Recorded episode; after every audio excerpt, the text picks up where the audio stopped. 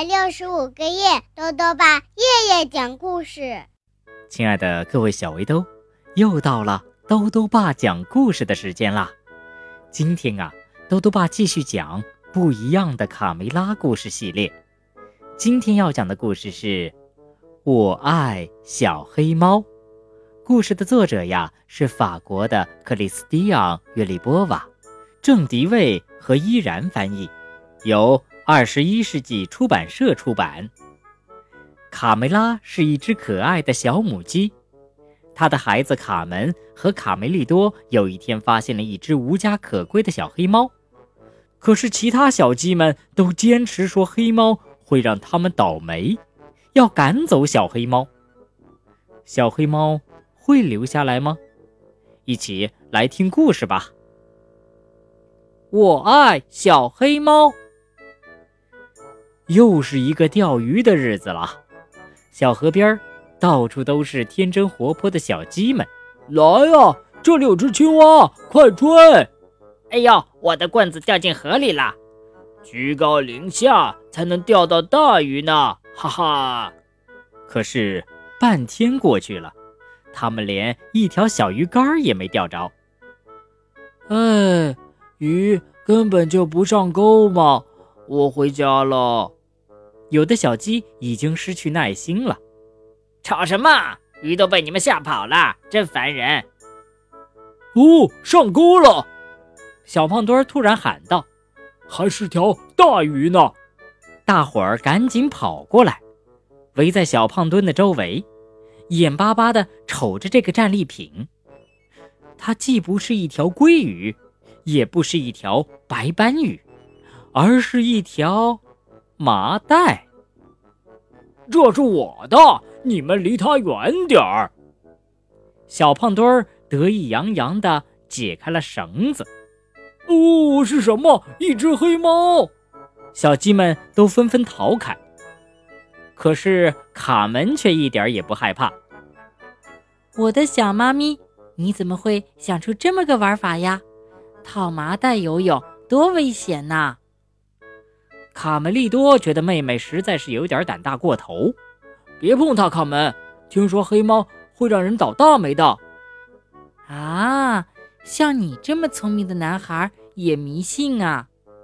听了妹妹的话，卡梅利多有点难为情，赶快给这个可怜虫擦干了身子，好叫它暖和一点儿。你叫什么名字？我妈妈还没来得及给我取。啊，那这样吧，我叫你落汤鸡怎么样？哦，我的小落汤鸡。我出生在四季风磨坊里，我所有的兄弟姐妹都带有一身带斑纹的漂亮皮毛，只有我是黑色的。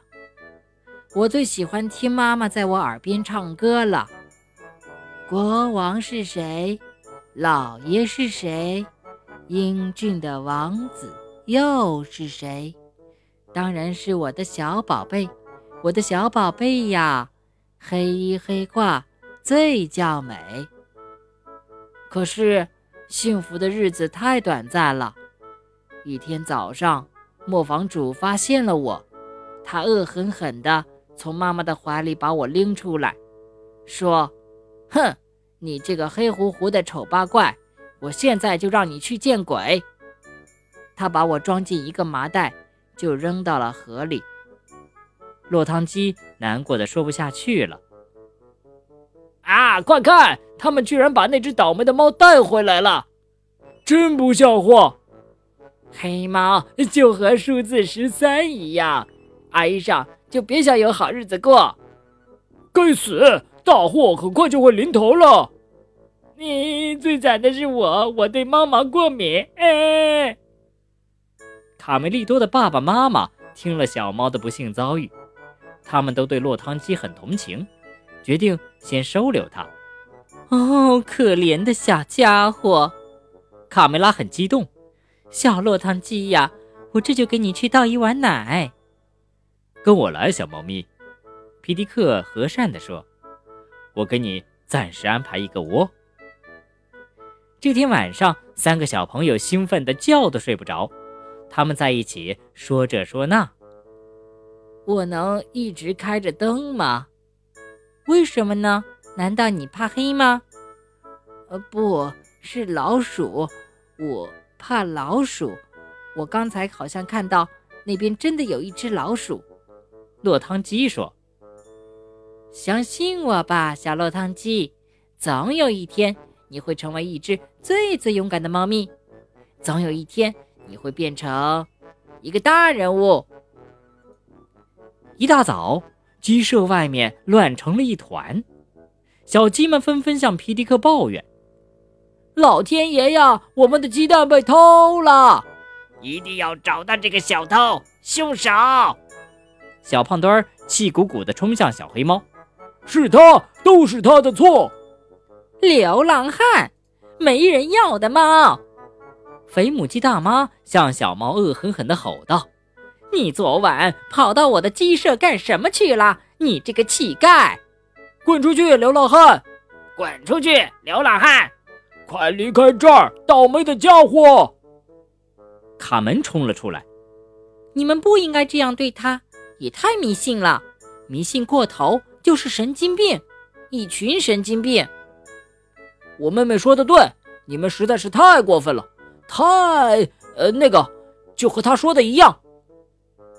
咱们走，卡门拉着落汤鸡转身离去。站住！小胖墩高声喊道：“千万别从梯子下面走，这样会使我们更倒霉的。”几天以后，凉风一吹，树叶开始飘落，刷刷的落了一地，光秃秃的树枝看上去显得凄凄惨惨的。小鸡们从没见过这样的情景，吓得直发抖。救命！救命！大树变成骷髅了，准是那只黑猫干的。是，先是妈妈们的鸡蛋丢了，现在树也死了。这个可恶的东西把什么都毁了。流浪汉，滚出去！大家安静。卢斯佩罗过来做调解。哎，你们知道吗？秋天来了，树叶就会落。这是自然现象，不必紧张。呃，不过当然了，还有一种说法：每到月圆的夜晚，黑猫就会和巫婆一起骑着扫帚去参加巫师的晚会。哎，真拿他们没办法。卡门一边无奈地说，一边拉着小黑猫走开了。好了，小围兜。今天的故事先讲到这里。